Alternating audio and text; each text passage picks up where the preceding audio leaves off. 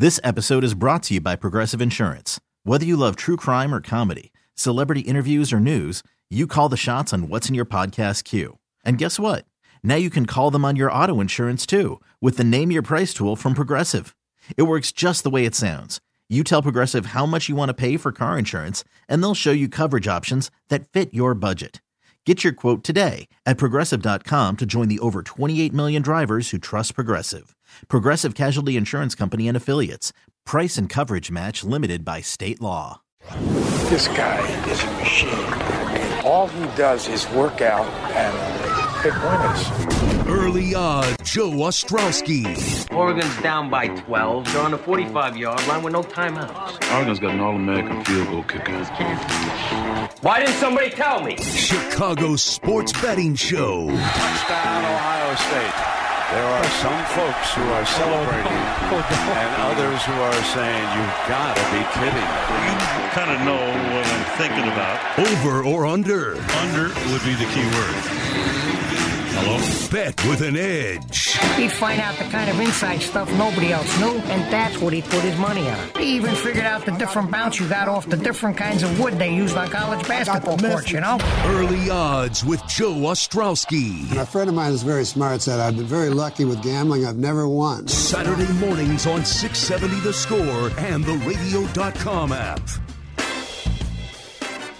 Happy Father's Day weekend to all of the early odds and score listeners this Saturday morning. We're going to get to call the shots for once, maybe birthday weekend too, if you guys are lucky out there. Now, since Father's Day is upon us, it also means we can relax with the U.S. Open tomorrow. We are halfway home, and my buddy Jeff Feinberg will be joining me in just a moment. Also on the show this weekend, the St. Louis Blues better that became a legend on Wednesday. Scott Berri put 400 bucks down on his Blues to win $100,000. He joined me last night and I want you to hear why he decided to place that bet on the Blues when they were in last place and why he decided not to hedge. We head north to Canada on early odds. Jeff Feinberg joins me. He's on Twitter at gfeinberg17 could find him every week on the Pat Mayo Experience podcast. Also, last night he was doing the DraftKings Cut Sweat show. And first off, Jeff, congrats on your Raptors, man. I hope you cash a big ticket on the U.S. Open, but I know the Raptors a big deal up there. Yeah, no, it's uh, pretty crazy, Joe. I'm not gonna lie. It's uh, kind of unfathomable, at least to me. That that NBA championship seems so unattainable for so many reasons whether it be historically players didn't want to be here, uh, the fact that so few teams in the NBA actually win that thing, uh, the lottery pick aspect of probably the teams that aren't the five or six dynasties that have won titles. Uh, you know, it's not like the, the the Stanley Cup playoffs or football or even the MLB feel designed, you know, to sort of lean on everybody. The NBA never felt that way to us in Canada, and it's just it's it's honestly insane to comprehend that Toronto finally got got something big. It's amazing, and then to think years from now, kids are going to be growing up playing basketball, maybe even a little bit more than uh, some with hockey, and maybe it's the year for Feinberg. Maybe it's uh, your Chargers year, huh? Oh, I don't even want to go there. it is June, Joe, and I've had way too many like Chargers adrenaline rushes for the month of June. Usually, I wait for those uh, to hold off. But it seems like people that are way smarter than me, whether it be the Vegas guys or uh, you know the Pro Football Focus, Football Analytics guys, uh, they're really, really gung ho about the Chargers, and you stare down that roster. I mean, uh, I, I I love them, but it's hard not to see why people uh, aren't aren't excited about them. Yeah, they are every single year, and I'm right there with them. But let's look at this U.S. Open leaderboard halfway home.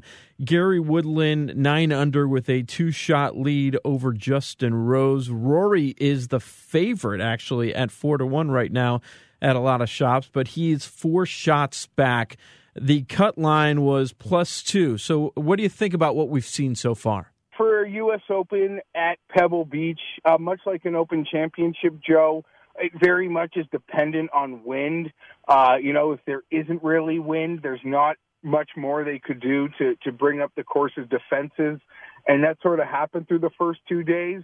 And while we're not expecting tons of wind, this is the USGA, and I'm expecting them to put a flamethrower on this course. Make it hard, make it fast, make it extremely more penal than it has been playing. Last year, uh, if people remember, I'm not even kidding when I say the guys that literally went out near the first wave in the morning were leading the U.S. Open at the end of Saturday. It was a gong show. Uh, Daniel Berger and Tony Finau, I swear, went out last, and everyone at the top just crumbled getting those crusty late afternoon greens. The USGA sees a nine under up there. They want to bring that in. They want to bring that in, and I think they'll do everything they can to rein that in. Yeah, that was my first thought right away when they saw a minus nine. Well, they're not going to let a nine win on Sunday. There's no way that's going to happen. Whether or not they even said, well, we're not going to make it as fast as we did in the past. I'm not buying that for one second. I'm expecting it to be a rough weekend. Yeah, absolutely. And I think they kind of realize that, um, you know, we'll let things play out Thursday and Friday. Uh, we don't need four days of taking, you know, heat from players, but we're happy to spend the weekend having players angry at us. No problem whatsoever. And uh, uh, as most expect, that that really should come into play. When you're looking at this board, if you're just jumping in right now for Saturday and Sunday, you want to have a live ticket on Father's Day while you're watching some golf on Sunday. How deep are you willing to go? Because it's the U.S. Open, Joe, I think you really can can take this thing back. For starters, you probably have to make a decision on how much you believe in in Gary Woodland. I love Gary Woodland. Uh, I'm very nervous about the outright ticket I have on Gary Woodland. I know a lot of golf fans, uh, even ones that I really trust, will dismiss him. He's making probably close to 10 strokes putting. That is is insane. Uh, that that's like when Jordan Spieth's hitting everything from everywhere. That's sort of what it felt like Woodland was doing today. So that sort of seems like how can that go into the weekend and continue? Uh, Justin Rose's iron play has been pretty shady, but but I would look back as far as the ones and the twos. Uh, to me, would very much be in play uh, to go out there to hold fort and watch the leaders come back to them uh, later in the day. I will throw this caveat in, which caught me off guard. Six of the last nine 36 hole leaders at the U.S. Open actually went on to win the whole freaking thing. And that goes against hmm. um, PGA Tour numbers for sure. There's no way 36 hole leaders win six out of every nine tournaments on tour. That's just not doesn't happen. Well, the other crazy thing about this leaderboard is uh, mentioned Woodland at minus nine, and you see, okay, at minus six, you've got Kuchar and Koepka. You, you expected those guys to be in the top 10 at T6, they're still five shots back.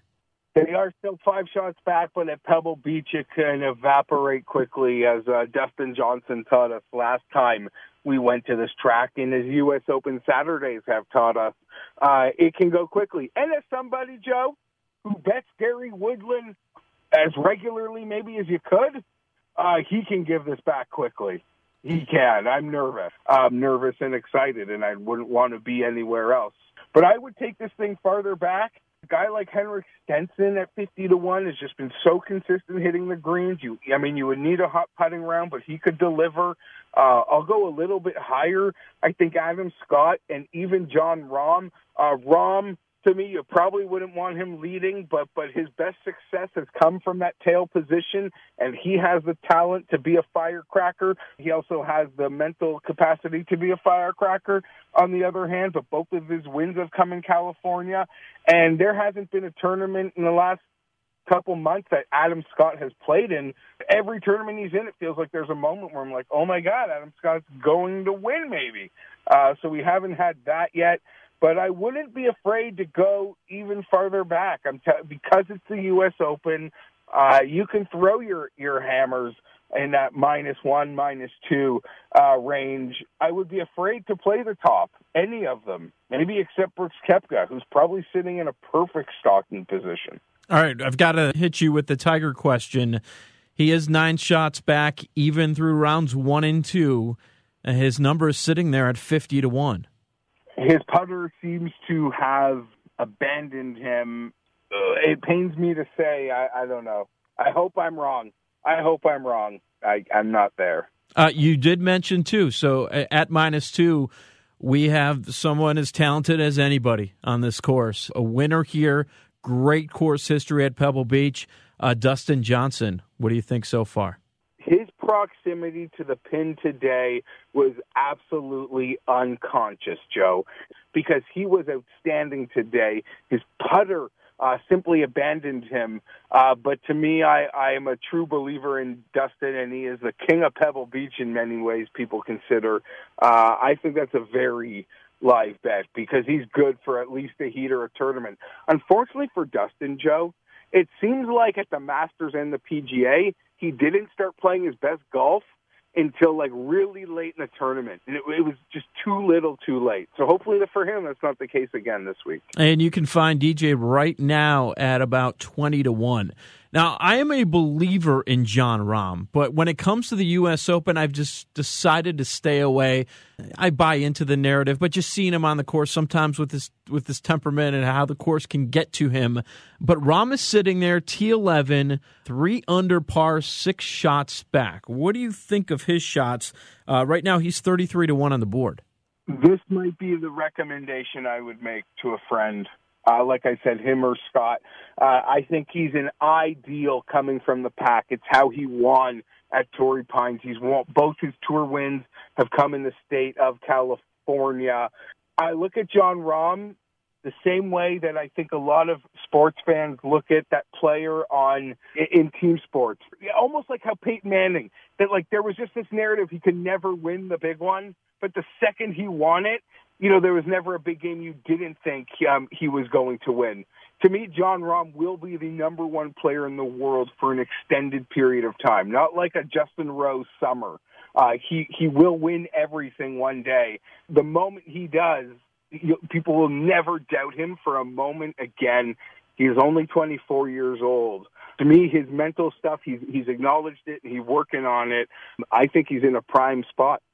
Some names near the top that might surprise people. You have Aaron Wise, uh, Chez Reavie, even though he's played well there in the past. Looking down the board a little bit, you go down to a Sepp Straka, Carlos Ortiz, uh, the amateur Brandon Wu. Any of these names you think can be there on Sunday? Not for me. Uh, if I went farther down, I might be staring at like uh, Henrik Stenson, a Matt Wallace, I know they're they're a bit more shorter priced, but I'm not really into the class of player you mentioned. Zach Johnson at 150 to one though.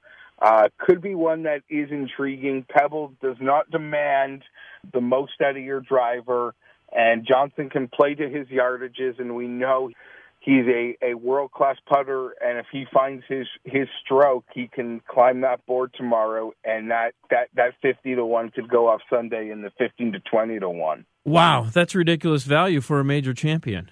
Uh, yeah, who I want to say is uh, what uh, three under par or two under par, unless he really gas can to coming home. No, he's three under. He's right there with Stenson, Scott, Piercy, and Rahm.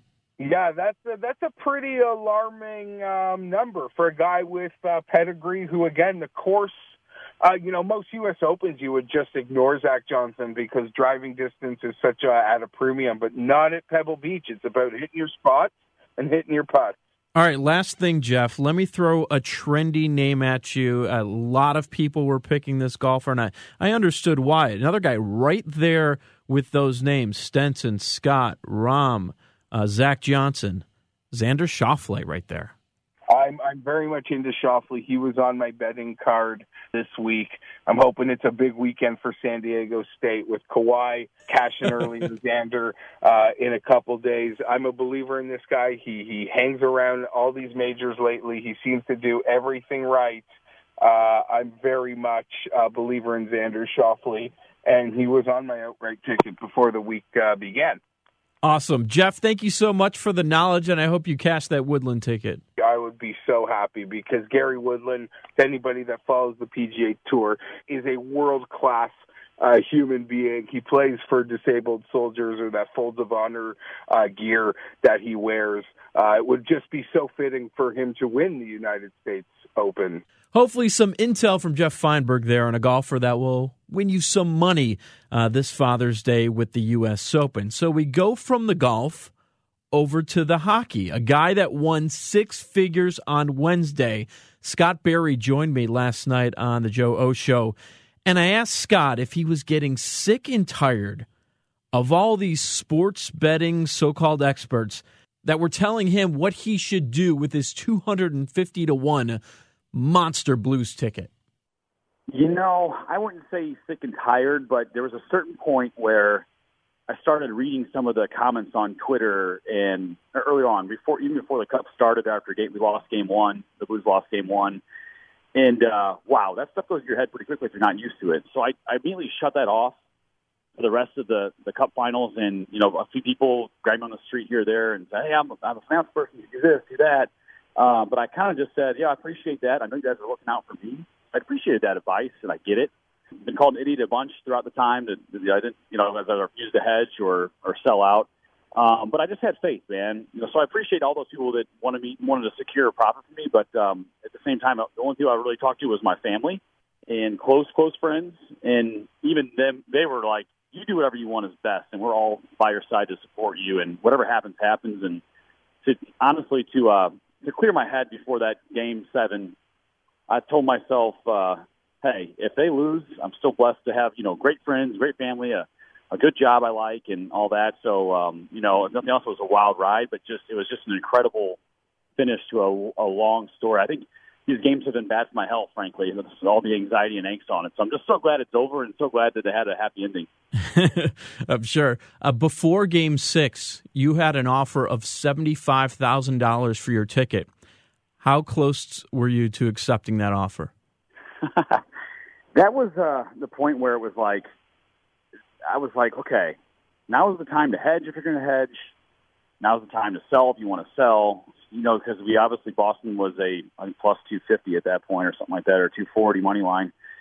And um, I thought the hardest thing, just to be honest with you, I was like, well, am I doing the right thing? Am I, you know, how bad you, you know, could you use this money? And it was pretty bad. You know, I've got bills to pay and all that stuff. So, um, but again, uh, the heart kind of overrode the mind. And uh, I put that bet down for a reason in January because I did believe in them then, even when they were the worst team in the league. And I said this bet was for a hundred thousand dollar payout, and I, you know I believe, and I'm not going to sell myself two games short. Uh, let this thing ride, and I'm I'm pretty superstitious about the whole thing. I felt like I would jinx everything if I offloaded any money or or, or sold out. Talking with Scott Berri on 670, the score of the Blues fan that won $100,000 on a $400 futures bet. Now, you're talking to someone that just had a rough beat. I go back to the Final Four. I had two teams in the Final Four. I had Auburn and I had Texas Tech. So I have two half of the Final Four, and I end up winning absolutely nothing. So there's no question that I would have hedged. So you would have been able to stomach winning zero, huh? Yeah, like I said, I mean, I, I accepted that. I had to you know, somehow go to hypnotic state of like, you have to accept if you lose. It's been a wild ride. You love this team too much to sell short. And if they, if Boston ends up winning game seven, so be it. I'll live with it forever. And um, I just kind of blocked everything else out and said, let's, let's go Blues. All right, let's go back. You just hinted at this a minute ago about what you saw in this team and why you believed in this team. Tell us, yeah. what did you see and where was this wager placed? Yeah, so I mean, preseason, I mean, we were just so jacked up for you know acquiring, you know, like Pat Maroon and a couple of rookies coming up and all that, and we knew that they were great on paper um, preseason, and obviously the first half of the season was, you know, for lack of a better term, atrocious, right? I mean, we were not playing well. The timing was bad. And there was a coaching change before I made this bet, and we had just got Binnington. Um, he was showing, you know, signs of brilliance, but you, I just said, I know this team's better than what these 250 to 1 odds are showing. I felt like that was a disservice to my team. And I just happened to be out in Vegas at the right time for a work conference. And I'm like, I'm not going to play any games, table games, or like that. I'm just going to go ahead and, and throw a, a good bet on these guys because I believe that they, anything can happen. Um, I know it's the hardest championship to win or relative to other sports once you're in, but I thought there's a chance they can get in. It's easy to get in the, relative to other sports and then anything can happen from there. So that's why I did it and put it down and uh, just trust my gut the whole way through. I know that's a lot of avid gamblers. I'm not one. Still probably call me idiot to this day, even though they won. But uh, I just uh, kind of again, you bet with your heart, not your mind. Sometimes, if you're a fan, and that's what I did. That's where I wanted to go next, Scott, because obviously what grabs the headlines Blues fan, never had the cup before, wins $100,000 on a bet, 250 to 1 odds. But what people don't think about, a $400 wager. I mean, not just a $400 bet, Scott, a $400 futures wager on a long shot. Like I've bet my share of long shots, but never have I thought, okay, I'm going to put 400 bucks on it. That's pretty strong. it is. It's a weird. Everyone asks, "How'd you come up with 400?" That's a that's a hefty bet. And I said, "Well, I if I get out to Vegas, it's like zero times to one time a year. so I, and when I do go out there, which is you know every other year or something like that, I'm like, what do I usually take out from a, you know as a hey I can I can stop at this amount and still be okay. So you know betting smart, right? Don't something something you can't afford type deal. I thought, well, I was out there for three and a half days, and I didn't play any table working the whole time. So and I got done with the conference. I was too tired to go walk or do any, you know blackjack or craps or anything like that for fun. And I'm and I walked by the book and saw that. I'm like, geez. I was like, how about this? I'll just take that you know 400 I could have lost or would have budgeted for, and just let it ride on something I enjoy watching, and I can enjoy every game the rest of the season potentially if they do turn things around. And um, that's exactly what happened. That's how I came to that amount because I thought 100K that'd be crazy if this thing you know turned around and I was riding with it. And that sure enough, it's just it's still surreal that it even happened. Um, but that's why I I chose 400. And I, I will say, what advice? Don't ever don't ever bet on you know or the amount that you can't afford. Right? I mean that's a big mm-hmm. takeaway too. And I just figured I'm in Vegas once once every other year. I probably would have lost this anyways. So let's let it ride on a, a team you love to watch and have grown up uh, admiring. Thank you for mentioning that, Scott, because I don't know if you saw in the news, legalized sports betting is coming to Illinois. So that's a message that I'm going to con- continue to try to, to get out there. Before Wednesday, and you, you took home the 100K, before Wednesday, what was your biggest win on a sports bet? Biggest win on a sports bet? Geez. I, don't, I mean, I don't, honestly don't bet that often. Um, maybe, oh, you know what it was? It was when I was out in Vegas maybe a year ago uh, during the Final Four, I think we picked who or not Final Four, but the beginning of the NCAA tournament, and I think it was about a hundred dollar bet, and it paid out one fifty or something like that on the money line. So uh, that was that was it. I mean, nothing. You take that and uh, you turn it into a hundred thousand dollar bet. So I don't know. Maybe I should just start doing it more often, right? Not taking into trouble. that, that's what I was wondering. I was thinking maybe he just takes long shots all the time, and, and you hit one every few years or something. No, no. I like honestly, I'm the kind of guy I like immediate results. Like, you know, go put some uh, money on roulette or something and see what happens, and then I kick myself in the butt because it, you know, hits black or whatever instead of red. Scott, I wouldn't have been able to do it not hedging, but congratulations. I'm happy you ended up winning the 100K. And I was rooting for you. There were some Blackhawks fans around the city that were just saying anybody but the Blues, but I was fine. And I knew I was right all along because right after the game, just seeing all the Boston fans come out, Oh, well, well, we're just going to have to settle for our 12 championships that we've had in recent years. I, I was so happy that the Blues brought it home for you. Uh, we appreciate that, and I, I have got friends that are Chicago natives too. That we always had the fun rivalry of the Cubs and Blackhawks and all that, and, and they got wind of the story and said we are absolutely okay if if you guys win a championship, and more so just because you guys deserve it. And um, and then I had that big bet on the line too, and so they were. So it's not it's not always hostile between us, right? I mean, I love Chicago, and uh, it's a great city, and my sister actually was up there too, so I'm up there quite a bit. Excellent. Maybe uh, we'll see you around Wrigley this summer. Scott Berri, the Blues fan that won $100,000, and his team also won the Stanley Cup. Congratulations, Scott, and thank you. Thanks for having me on, guys. Appreciate it. If you want to catch my entire conversation with Scott Berri, it's available on 670thescore.com. Of course, subscribe to the Early Odds with Joe Ostrowski podcast and tell a friend. It's on our website, also iTunes and your favorite podcast platforms. Also appreciate Jeff Feinberg for the U.S. Open conversation. Follow me on Twitter at Joe0670. Inside the Clubhouse is next with Bruce Levine and Matt Spiegel. I'll be back Monday evening, 7 to 10, right here on 670 The Score. Best of luck, everyone. This episode is brought to you by Progressive Insurance. Whether you love true crime or comedy, celebrity interviews or news, you call the shots on what's in your podcast queue. And guess what? Now you can call them on your auto insurance too with the Name Your Price tool from Progressive. It works just the way it sounds. You tell Progressive how much you want to pay for car insurance, and they'll show you coverage options that fit your budget. Get your quote today at progressive.com to join the over 28 million drivers who trust Progressive. Progressive Casualty Insurance Company and Affiliates. Price and coverage match limited by state law.